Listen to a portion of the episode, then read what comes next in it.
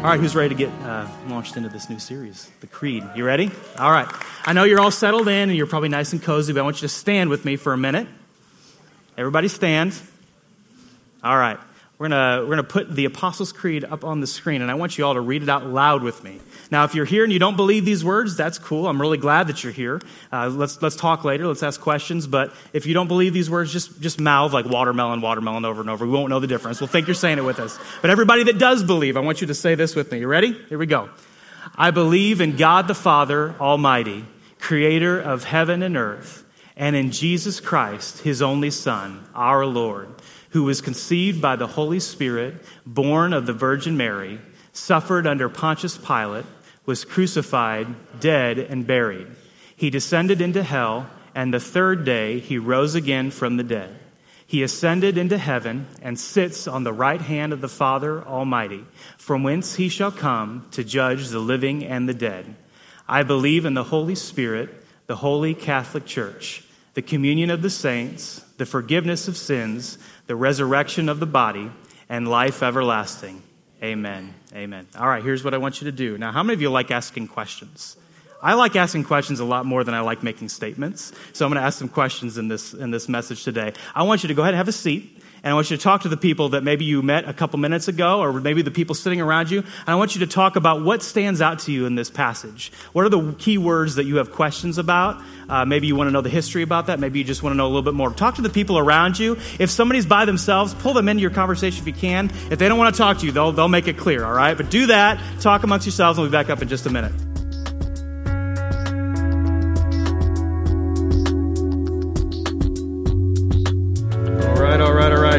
Uh, who's got something? Who's got a word? Not a word, but a, but a word from the, from the text. Who's got something? What were you talking about? Shout it out if you got it. What? Catholic? Is that, was that like a consensus? We're all asking about that? Yeah, that's, uh, that was last service too. That was the first one they asked about. Okay. That's a little bit like, what does that mean? Okay. What else? Say, uh, say that again descended into hell. Yeah, what is up with the HE double hockey sticks reference there? Get that. Okay. What else? Pontius Pilate. Thank you. I, I, mentioned that last time, and I thought that was interesting that they felt the need to throw that in there because if you notice, if you read the whole thing outside of the Trinity and the Virgin Mary, that's the only name that was brought up. Why, why did they feel the need to include that? That's good. Anything else? What's that? Communion of the saints. Okay. What does that mean? Anything else? Where's the origin of it? That's a good question. Yeah, where did it come from? Why are we talking about it today? Okay, anything else? Those pretty good questions. I'm not going to lie. I'm going to be honest with you, I'm not going to answer those questions today. So, yeah, it was a big waste of time. I mean, you all, you all fell for it hook, line, and sinker, but uh, way to go. No, I'm going to full disclosure, today is really going to be an overview of the series. You got to come back each week, and we're going to go by this thing line by line. We're going to give you the history. We're going to tell you uh, where this came from, and, and, we're going to get your questions answered. There is one question I will answer now because I know it's going to bug you if I don't. Okay, so the whole what's what's up with the whole Catholic thing? Does this mean we're we're becoming Catholic, or was this a Catholic church now? Or, Betty, did we make the wrong turn? Are we across the street? Or are we at Our Lady Queen of Peace? What's going on? No, don't get hung up by this. The word Catholic strictly just means universal. It means the universal church. It's not referring to the Holy Roman Catholic Church as we know the denomination to be. The, what, the writers of, of the Creed were talking about the church at large. So that includes you and me. And that includes Catholics, that includes Lutherans, that includes all of the, all of the believers that it was written for and talking to. Does that make sense? So don't get hung up on that. That's just a word used for that. But you might be like, Tim, why are, why are we doing this? What was the point of that exercise? I think part of the point of this was just to show, even amongst our church and our fellowship, there's a diversity of ideas and different places that we come to when we look at something like this. And even when we read scripture, we read it differently. We read the same text, and hopefully, by the grace of God, we arrive at, at the same conclusion about who Christ is and what we believe, and we'll talk about more about that later. But we all come at it from different places, right? And, uh, you know, that's, that's a good thing. And we're going to recognize that and appreciate that and teach to that end to say you don't it's not cookie cutter. You don't have to think exactly this way. We're not looking for like this uniformed everybody be of the exact same mind. God created you individually uniquely with the with the mind that you have and to ask the questions that you ask. And that's a good thing. And so what we wanted to show is just kind of again amongst us there's some different uh, points of view here And uh, why are we doing this series in the first place? If you were here last week, uh, Pastor Josh kind of teed up the, the idea of the series. And really, what we're facing um, in our culture today is a little bit of a crisis of belief, where we are not really sure what we believe. Right? We're a little fuzzy. If you ask maybe the average person or you do a survey, in fact, there was some surveys done we're going to talk about here in a second, that asked evangelical Christians, what they believe about God, what they believe about the Bible, about some of these core tenets and fundamentals. Maybe you grew up in church and, and these are things that you take for granted. You got it, I, no problem. I got this written down. Uh, that's, that's a big assumption on our part that we think everybody believes and understands what they believe like we do. And uh, that, that's just the reality of what we live in. And uh, even that word evangelical, if anybody is wondering, what, is, what does that even technically mean? Evangelical, an evangelical church, an evangelical Christian literally just means that they, it's, it's, a, it's a broad term just to define someone or a church that their core tenant and their core theology and gospel is centered around the, the gospel of Jesus Christ and the salvation that we get to experience through Christ Jesus through his sacrifice on the cross. That's all it means. It's very broad. It's not a denomination, it's not a sect, it's not a, an individual group. It's just a, it's a broad term, and there's lots of denominations that are rolled up in, in that. So uh, I know in the culture in the day and age we live, evangelical is starting to become kind of a hot button political word. Um, just that's the, that's the meaning of it. That's, and we are part of that. And so um, there was a survey done by uh, Ligonier Ministries, and they partnered with Lifeway Research. And uh, this is an ongoing survey. You can actually go online and find out this data if you want to. It's really fascinating, and you can continue to participate in it. But they surveyed just in the United States, not globally, but in the United States, evangelical churches, and they asked, What do you believe? And it was called, um, uh, What is our theological temperature? That was the, that was the name of the survey. And, and, here are some of the results. I think it's on the screen. You can read it behind me. Uh, but 46% of evangelicals believe that God accepts the worship of all religions, including Christianity, Judaism, and Islam. 46%. Again, that's in the United States, that's in evangelical churches. Believe that, and, and to summarize that, what, is, what does that mean? That means kind of the whole idea of many pathways all lead to the same God. It doesn't matter what religion you were studying or believing, they all wind up at the same place, and God accepts all of that. That's, that's what they believe. 50% believe that an individual must contribute his or her own effort for personal salvation. 50% feels you have to uh, contribute your own effort for salvation. That flies in the face of what we teach. What we teach is that it is salvation through the sacrifice of Jesus and not our own works. Amen? Amen. And this is something that, that we, we talk about, but maybe it's not resonating. Maybe it's not sinking in deep uh, with those that are hearing these words. Less than half think the Bible is the Word of God and that it is true. Less than half of evangelicals trust the Bible to be the Word of God and that it's true. And then the same numbers, those same numbers reject what the Bible has to say on ethical issues. Well, why wouldn't they? They, they don't accept it as a, as a moral guide or moral base. They don't believe it's true in and of itself. Why would they be looking at it for questions to these complex moral issues that we're facing? So I'm not saying all these statistics just to like depress you or make you confused, or maybe you're in here and you have some of these beliefs or, or notions. I'm not condemning you or judging you for that. I'm just saying this is what the surveys say that we're at, and it points to, uh, I think, a greater issue that we're facing as the global church and as the uh, as our, our, the church in our country is trying to wrestle with what do we believe? Do we understand what we believe? Do we know what that means? I mean, by the grace of God, here in, in our our church family, we've seen a lot of people over the last couple years come to this place and to find, find Christ and, and find salvation, and that is an amazing thing. We are grateful for that, and I hope and pray that that continues. But what we realize what we have to do is not just have that be an experiential moment for people, but we have to guide them through a process of spiritual formation. Amen? We have to do that. We have to make disciples of Christ. And that's what he's called us to do. And so if you don't understand what you believe, what that means for you down the road of life could mean some interesting things. And we'll talk about that here in just a minute. But by and large, we don't know what we believe, and how we think about God in our culture is quite muddied when you think about it. And uh, A.W. Tozer said, uh, What comes into our minds when we think about God is the most important thing about us. What comes into our minds when we think about God is the most important thing about us. When you think about what you think about, when you think about God, what comes to your mind when you imagine the Creator, when you imagine God and his relationship with you and me. What, what you think about, how you process that, how you go about your own personal statement of faith is the most important thing you will ever think about. And so we have to be very careful and we have to be purposeful about what we're teaching and what we're understanding and what we believe truth to be. It's so important for us. And uh, if, if we get off track with that, like I said, we, we're, we're in trouble because we're, we're on shaky ground when we don't realize that there's a truth that stands outside of feelings and culture. Fawn mentioned it earlier when she was leading worship. There's a truth that we anchor to that is greater than our feelings, that is greater than our emotions. Thank God for that, right? Because we would, we would just be just blown all over the place if we were only going by our emotions. Do we really believe what we say we believe? That's kind of the, the fundamental question that I have for you this morning. Do you really believe what you believe? Is there a sound basis for why you believe what you believe? Is there a reason to believe what you believe? Because let me tell you something. If you don't have a reason to believe the things you believe, then you ought not to believe them. Let me say that again. If you don't understand and think about and process and really comprehend the things that you believe, then maybe you shouldn't believe them because there's nothing rooted underneath all that surface. It's just it's a feeling. It's a it's almost like you're you're taking a blind leap of faith into the darkness, as someone might describe it.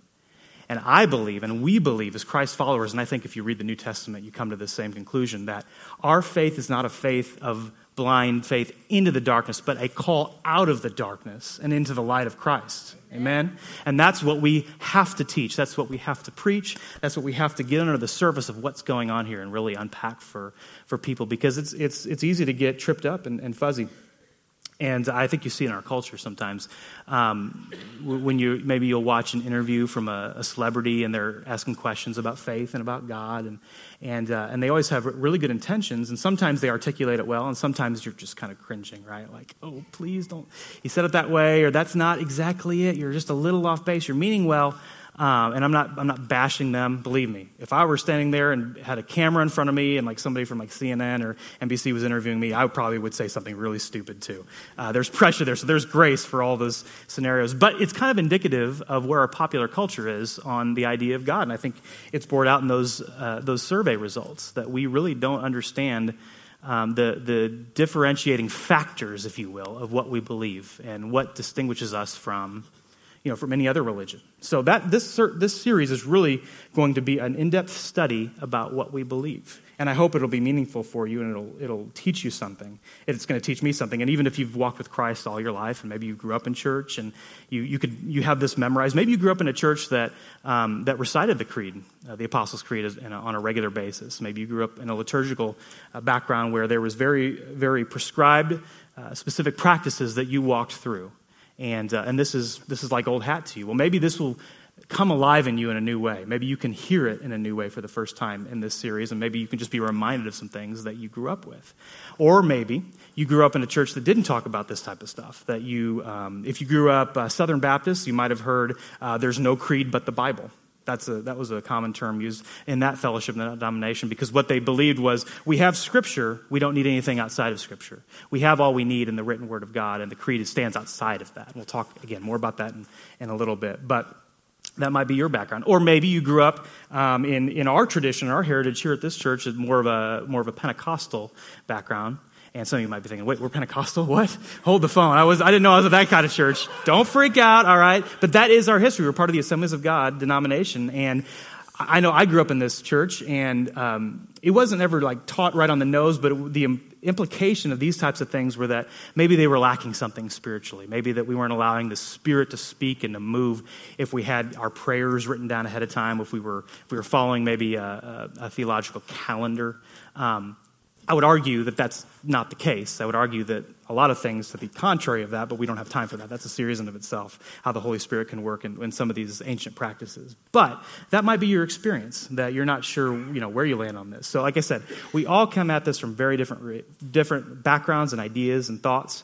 And what it boils down to, I think, in our culture today, is that there's no real thirst or hunger for spiritual formation as God has prescribed it. And what is that? Spiritual formation as God has asked us to go through the process of is basically you, by the power of the Holy Spirit, conforming your mind and your behavior to the ways of God. how he lays out in Scripture. That's all it is. That's a spiritual formation process. And if we don't allow ourselves to go through that process of refinement, uh, we are going to be very fuzzy and unclear on, on our faith, what we say our faith is to other people, and what we believe personally. And it's going to affect how we live. So, the word creed, uh, which comes from the Latin credo, uh, what does it mean? Does anybody know? Is it, uh, can you take me higher? Come on, anybody? I remember that song, 1999, I want to say, 2000, something like that? Great band. Oh my goodness. That's not what it means.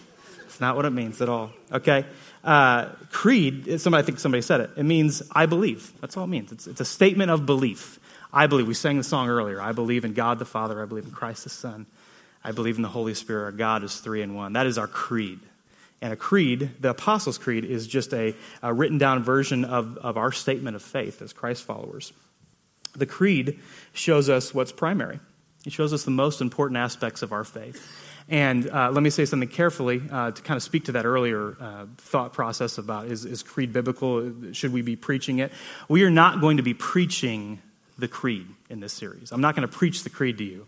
We're going to let the creed preach Scripture because the creed points and derives all its power and authority from Scripture. Outside of that, it has no power in and of itself. Does that make sense to you? So, what the creed allows and, and provides for is a, is a reflection of the truth of God's Word. Think about the moon. The moon has no light in and of itself, right? It gets all of its light and it reflects its light back at us from the sun some of you that failed like basic science class are just blown away by that information and that knowledge right now. But surprise, the moon does not have light in of itself. It's, if, when you stare at a beautiful full moon at night, um, it is a reflection of the sun. And the creed is a reflection of the light of Christ found in Scripture. So that is our goal in this series is to, is to preach Scripture and allow the creed to be an avenue that helps us identify it better. And uh, the creed uh, is going to help us with four things. And I want you to, if you're taking notes, write this down. If not, just remember these. Maybe you can take a picture of the screen behind me here. But it's going to help us do these four things. And this is going to come back up in the course of this series. It's going to help us with symmetry, with clarity, with community, and with counsel. I'll say that again symmetry, clarity, community, and counsel. What do I mean by that? The creed is going to help us develop better symmetry as Christians, give us a more robust understanding of the God of the Bible. How many of you uh, love going to the gym? Anybody? Oh man, oh man, this is confession time. This is really confession time in church, right? I do not, I have not graced the door of a gym, and I don't want to tell you how many years it's been. I think it was, yeah, we won't go there. Um, not a huge fan, but what I've been told are there are these uh, there are these individuals, these these dudes that are uh, that focus almost completely on their upper body strength. And then every time leg day comes around, it's like they just get sick or something. They miss that, that day at the gym. So if you, have you ever seen these guys? They're like huge upper body strength, macho guys, and then these like pencils for legs. You ever seen them? They're like an upside down pear. They're out of symmetry. They have no balance. They have no core strength. And I bet you, as strong as they think they are, if you or I were to go up to them, and we could probably push them over, right? Because they, they think they're strong, but they're out of balance. Okay, that's, that's a goofy example, but that's going to kind of reflect how we can get out of balance in our belief and our thinking when we have too much of one and not of the other. We need to be, we need to know who we are and what we believe. Those are important to know both those things. So it's going to help us with symmetry. The creed is going to help us with clarity. It makes clear who God is. The creed also informs our community, who we belong to, and who we are with. So, as a, as a community, as a family of believers, part of what makes the creed so special is that we, when we all say that out loud together, like we did earlier, that's, that's, that's, a, that's a source of building our faith when we hear these words uh, spoken out loud. And then finally, the creed informs our counsel, both to ourselves and to others. So, symmetry, clarity, community, and counsel. And again, come back each week of this series. We're going to go more in depth with those words and what they mean for us. And, uh, the, you know, we as a, as a people and as a, as a society, we have a way of getting off track with our beliefs, don't we? We have a way of drifting, uh, and, and we allow ourselves to be uh, influenced by culture and by the, the loudest voice of the day. We allow ourselves to be influenced uh, all too often, primarily by our immediate circumstances. And we can tend to have a very pragmatic view of, of our faith. What do I mean by pragmatic view? It's all about the here and now. It's all about what's relevant to me and what I'm facing, the struggles I'm, I'm dealing with, and, and, and my fight now. So if God and Jesus fits in this nice little box that I've created that makes me feel better right now and, and fits, fits what I need, then I'm good with them. But as soon as, as soon as it starts to change, or I start to change, or society starts to change, everything falls apart. We can't be that way. We, like we said, there's a truth that we hold to that I'm grateful for, that I'm grateful that we have something that stands outside uh, what we're currently facing. And um, so, like we said, this, this is why we do what we do. This is why we're talking about this. And uh, there's, uh, there's, a, there's a rich history to our faith. I hope you realize that. Do you, do you realize what, what you and I are a part of, what we are wrapped up in? What we're involved with is a story that wasn't, wasn't formulated a, a, few years ago and made popular, and now it's everywhere, and it's on TV, and it's on the internet, and now we're, you know, we're following this new, this new guru plan of, of, of, of something. This is something that goes back centuries upon centuries upon centuries. That men and women wrote things like this down to help us and enrich our faith and to build our faith and to, to provide clarity for what we believe. I am thankful that there is a history there, and I don't run away from it. I don't. I'm not discouraged because you know, well, this you know, Christianity's been around however many you know, thousands of years, and it's stale and it's it's old and boring. I don't. I don't view it that way. I, that that helps me. That that makes me realize, boy, I, what I'm part of is so much bigger than me. It's so much bigger than what I'm facing today. It's so much bigger than the what seems to be insurmountable. This challenge that's in front of me, and that, that's um, that's. I think that's equipping. I think that's um, that's, that builds the faith in our hearts to really believe the things that we say we believe. And uh, when we talk about the history there, what, what was the point of the creed. Why was it created? When was it created? Somebody asked that earlier. Um, there, you can't pinpoint exactly uh, when the creed came to be known, and there's, there's, there's the Apostles' Creed, and depending on the church that you came that you grew up with, might sound there might be just one or two words just a little bit differently. The text is just slightly changed, but the heart's all the same. Um, people can trace back the, the Apostles' Creed as early as the second century. Uh, it was not written by the apostles, so that, that's, that's a common uh, misconception. It was, it was written uh, by the leaders of the day to try to do two things. This, these are the two points of why the creed was written. Number one, it served as a confession of what Christians believe about God. That's number one. And number two, it was meant to reject the popular narrative of the day. Okay, I'll say that again. Serve as a confession of what Christians believe about God and who they think He is, and reject the popular narrative of the day. You, with, as we look at that first one, a confession of what Christians believe about God. You do know there's a big difference between believing and knowing, right? We're not talking about a creed as something, a statement of what we know about God. It's what we believe in our heart about God. How many of you, are being honest, you could think of there's there's a few pieces of, of data, there's some facts that you know uh, that you know in your head, but doesn't change your behavior, right? Like I know I shouldn't eat this, I know I shouldn't behave this way, I know I, that's probably not a good decision. You know that, but you may or may not do anything about it. Belief is, goes beyond that. Belief is something that usually inspires behavior changes. It's something that will draw us into uh, really radically changing our lives if we truly believe something. Um, to, this is something I wrote down. I wanted, to, I wanted to say this the right way so you can process it. To believe is to be moved upon toward action, and to know is to think, maybe, maybe not. Think about that. To believe is to be moved upon toward action, and to know is to think, maybe, maybe not. Belief in something should inspire us to act. Think about um, maybe somebody that you follow or that you look up to that, that maybe started an organization or, or did, did something that, that's just it's amazing to think about. And you talk to them and you want to hear their story, right? And you want to know what, what inspires them. Are they going to sit down and only give you like facts and figures like, well, uh, we reached this many people and we made this type of profit? And yeah, they might share that with you, but is that the primary motivator of, of their story? Is that what you're really interested in?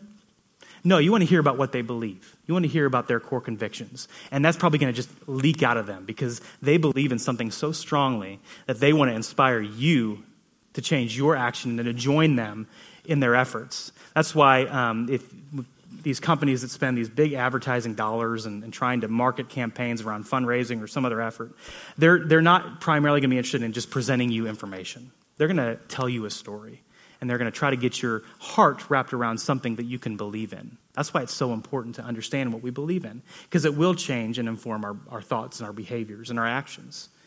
And uh, the, the early Christians knew this. And so they knew that to believe something, there has to be a process to come to that belief. And Scripture is quite clear with this. So if you have your Bibles, uh, or you have it on your, on your phone or tablet device, um, would you go to Romans chapter 10? And we're going to start in verse 9. Romans chapter 10, verse 9. If you don't have your Bibles, it'll be on the, on the screen behind me. This is a very well known um, portion of Scripture. Uh, you may, may know it, may not, but this is, uh, this is very clear on how someone comes into a relationship with God. Don't you read this with me? If you openly declare that Jesus is Lord and believe in your heart that God raised him from the dead, you will be saved. For it is by believing in your heart that you are made right with God, and it is by openly declaring your faith that you are saved. Okay, so let that sink in for a minute. It's a two part process it's belief and confession. And we have to have both to really understand this transformation that's taken place in our lives. Look at verse 10 again. It's by believing in your heart that you are made right with God. That's step one. That's, that's, that's the first step here. And openly declaring or confessing your faith that you are saved. That's step two. So we have to have this, that's again, talking about symmetry. We have to have both. Um, you, you might all have different stories about how you, how you came into relationship with Christ, but I bet they all have these two aspects involved in them, right? So we have to believe, and even the Bible would say, for most of us, it's, it's an order. We believe first, and then we confess with our mouth. Or maybe we confess by going into the waters of baptism. That's our confession to a watching world that we believe something, that our lives have been transformed, that our heart has been changed, right? So if you, confession is easy. If I were to say to you, hey, um, you just need to stand up and say, Jesus is Lord, you'd be like, no problem, Tim.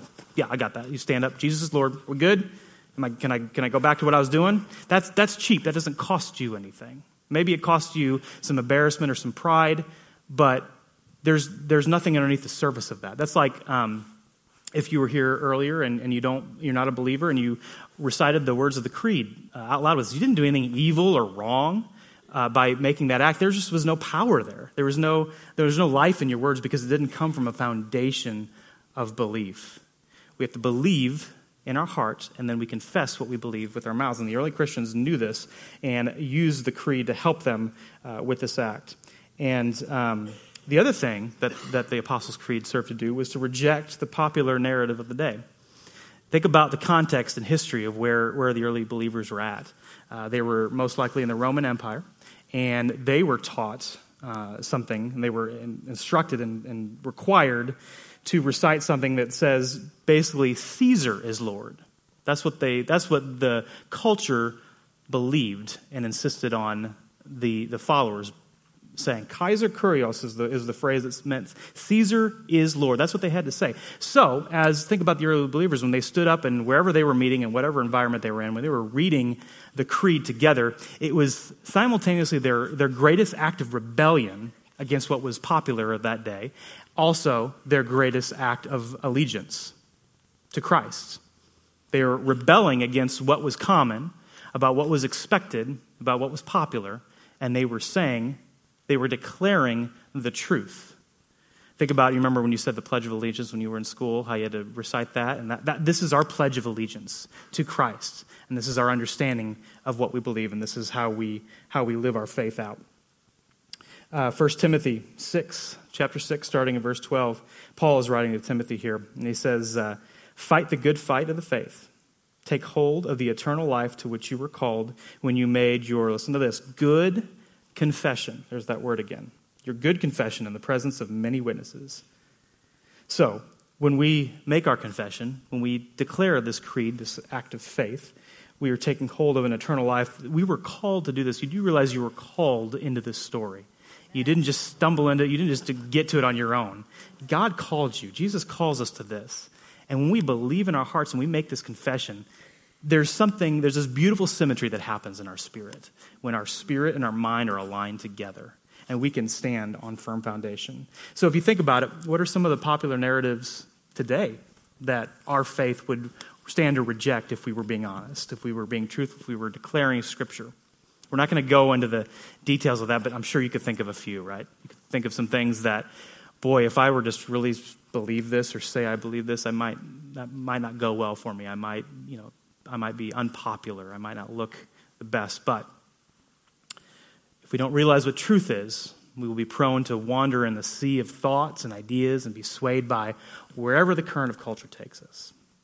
And please hear me. I'm not, I'm not here before you this morning trying to bash culture. I don't believe in that. I don't also believe that we should put this, this, this, uh, this chasm in between us and culture and not be a part of it, because I believe we are called to impact and influence our culture for the kingdom. But to do that, we also have to recognize what, what distinguishes us. What, what sets us apart? Not from an arrogant, lofty, I'm better than them, or there is no us versus them mentality. It's, again, thank God we have a truth that we can hold on to. And I want to help you understand the truth that set me free. That's what we've been called to do as Christ followers. Amen. Amen. And I want to close by just saying, telling you a, a short story, and I, I, think the application will be obvious, but um, I don't know if you follow me on um, Instagram. I would not necessarily strongly encourage that you do because uh, if, you, if you're really into, uh, if you love seeing pictures of my kids, uh, if you love uh, like tractors and trucks and, and home remodeling and like Chip and Joanna stuff, then you'll like following me. Okay, that's what I'm about on social media. I, uh, if you're one of those people that posts every day, that's, that's great. I'm no problem with that. Um, but I'm really into that type of stuff. And so I, I am a wannabe farmer. And I'll be completely straight with you. I don't know what I'm doing, but I love it. I love being outside. And uh, I, I, grew up, my, my aunts and uncles, and my grandfather was a farmer. And I've talked about my grandfather before. He's a wonderful man. Um, he inspired me. I, I, loved spending summers as a kid on the farm with him and just watching what he did. It would just amaze me. I had no discernible skills to any of that stuff, but it was just amazing to watch uh, what, this, what this gentle giant did in his life. And uh, so I, I, I, play around with that stuff now, and I think that I'm, I'm good at We have a few chickens, and, and uh, we only lost about two thirds of them this past year. So I'm, my batting average is 333. I mean, that'll get you in the Hall of Fame, right? That's not doing too bad. But uh, we bought our house. We were, uh, we were trying to clear. We have a little bit of land, so there were these big rose bushes, these overgrown things in, the, in our back, uh, behind, between our back patio and our back field. And we have a really pretty view, so I wanted to kind of clean it up back there. And there was just, the landscape, there was just no design or no thought um, put into it. It was very random, and I'm I'm a designer. That's I'm a creator. That's what I like doing. So I wanted to clean this up, and I wanted to make it look nice, and everything has to have a, have a plan and an order to it. So um, I just said, well, just going to go out there and I'm going to dig these rose bushes up. How hard could that be, right? So uh, I get my, my shovel out and I just start digging, and I start digging around the rose bush, and I'm digging, and as hard, you know, as hard as I can, I'm trying to cut as many roots off as I possibly can to try to yank this thing out of there. And it's got thorns, so I'm not wanting to, you know, get my hands in there and, and pull it or anything. So I just thinking this would be easy. I should be able to like get it, my shovel down there far enough, get enough leverage, and just pop that sucker out of there, right? Fair enough, right? You would, you would think the same thing, right? Or maybe you're smarter than me. You realize that these things have been there for many, many years, long before I got there, and they are not coming out easily. So I, I tried and tried, and I could just, I could barely get it to budge. And it was very frustrating, and I'm impatient. So I decided I'm going to I'm gonna work smarter, not harder here. I'm going to go get my tractor. Now, to be fair, it's not really, it's not a, a, real tractor. It's not like a nice 50, 60 horsepower machine. It's a glorified lawnmower is what it is. That's all it is. But it's better than your lawnmower. I just want to say that. I could beat your lawnmower in a tug of war. I'll pull you all the way from here to Catawissa. I don't care. I, I got a good lawnmower. But it's not that big, so it doesn't have a lot of leverage. So I, I, I tried. I figured it's got more power than I do by myself. So I back it up and I, I tie a rope around it and tie it around the rose bush. And I figure I'm just going to yank this thing out of here. And uh, I get on. I, I, I slam the, the hydro in, in forward and it, it, it catches and just stops. It won't move, right? It's the, the rose bush is putting up a fight. And so I keep some tension on it. I'm like, oh, okay. So I get off, I, I, dig out a little bit more, try to break some more roots off. It'll move a little bit more, get back on the tractor and eh, budge another inch or two, but not, not coming out. I probably did that half dozen times at least. And I'm thinking, my goodness, I've got several of these things to do. This is going to take me forever. So I had a, a very proud redneck moment. And I jump on that thing and I just said, I'm going to I'm going to drive until this thing comes out. This thing is coming out of the ground. So I just, I just, I, I did. Have you ever, be real. Have you ever done this, guys? Have you ever done this? You just get on that thing and you just slam it several times in a row. You just yanking, yanking. My front tires were coming off of the ground. I wish somebody was videotaping. It would have been ridiculous. It would have been on YouTube right now. But finally, after about the seventh or eighth, seventh or eighth pull, that thing came loose finally, and I was so thankful. And then I was thinking about all the others I had to do, but I was, I was, grateful that I was able to at least get that one out. And um, if you're tracking ahead of me, you probably get the application. When there's deep rootedness, when, when roots grow down deep, it's not e- easily moved, is it? When your roots grow down deep and they are, they are wrapped around truth, when they are wrapped around something stable and solid, storms can come and they won't knock it out. When there's deep rootedness, hard, hard freezes, they don't tend to kill and storms don't tend to uproot. When there is deep rootedness, there is stability and there is fruitfulness, right? When there, if, if we are not rooted to something deep and rich that's, that's beyond us, beyond our comprehension and our ability to understand what's happening, friends, we're going to get knocked around in this world. And uh, it, if you've lived long enough, you know that life is tough. Things happen. Things will cause you to bleed. They, they, will, they will happen and you will not understand why they're happening and you will not see for yourself a path out of it. And I'm, please hear me, I'm not trying to speak those things over your life. I'm not speaking a curse. I don't want those things to happen to you. But I'm just trying to be real with you. And my story looks different than your story. I mean, some of you can tell me stories. You know, I, I wouldn't, I, I, feel for you. I'm, I'm praying with you. Um, there's a challenge that, that you're having to overcome and you don't know how to do it. Heaven help us if we're only living our faith for the here and now, for what's practical currently. We have to be rooted to something beyond ourselves. Do you believe that today? So I hope you will go with us in this journey. I hope you will lean in, listen well, and allow the Holy Spirit to speak to your hearts as we as we endeavor to do this together. So do me a favor, one more time, will you stand up? And we're going to do this every week of the series, but I want to close reading the Apostles' Creed one more time. And maybe this time, because of what you've heard, you could say it maybe with, with even more conviction, thinking about wow, I understand a little bit more of the story. I understand a little bit more and get a better glimpse of what I'm a part of here. Because think about it, friends.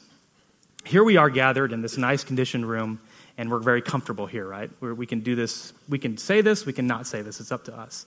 Think about the men and women all across the globe right now, uh, gathering in different areas from, you know, from maybe a, a village in Uganda or a hut in Zimbabwe, tiny churches throughout Central and South America, beautiful old buildings in, in, in uh, Europe, throughout Asia where it's, where it's, you know, it's dangerous to be saying these words. Think about what we're a part of and the fact that we get to say this. Let's have belief in, in the life eternal today as we read this. All right. I believe in God the Father, Almighty, creator of heaven and earth, and in Jesus Christ, his only Son, our Lord, who was conceived by the Holy Spirit, born of the Virgin Mary, suffered under Pontius Pilate was crucified, dead, and buried. He descended into hell, and the third day he rose again from the dead. He ascended into heaven and sits on the right hand of the Father Almighty, from whence he shall come to judge the living and the dead. I believe in the Holy Spirit, the holy Catholic Church, the communion of the saints, the forgiveness of sins, the resurrection of the body, and the life everlasting. Amen. Amen. Let's pray together. Father, we thank you for life eternal today. We thank you that what we're a part of is so much bigger than our minds can comprehend at times. Like we've said, you've called us into this. And so we will follow you and we will be thankful for what you have done and continue to do for us. I ask right now that you would help those of us that are asking questions and struggling to help us to find the answers in you and not in man's words, but in the, in the, in the word, Jesus Christ our hope, our cornerstone, our rock. We hold to you and we thank you for meeting us here. And we love you and praise you. Help us have a wonderful week. Bring us back safely next week as we dive into this thing deeper. It's in Christ Jesus' we na- name we pray. And everybody said, Amen. Amen. Amen. Thank you all for being here. We love you. See you next time.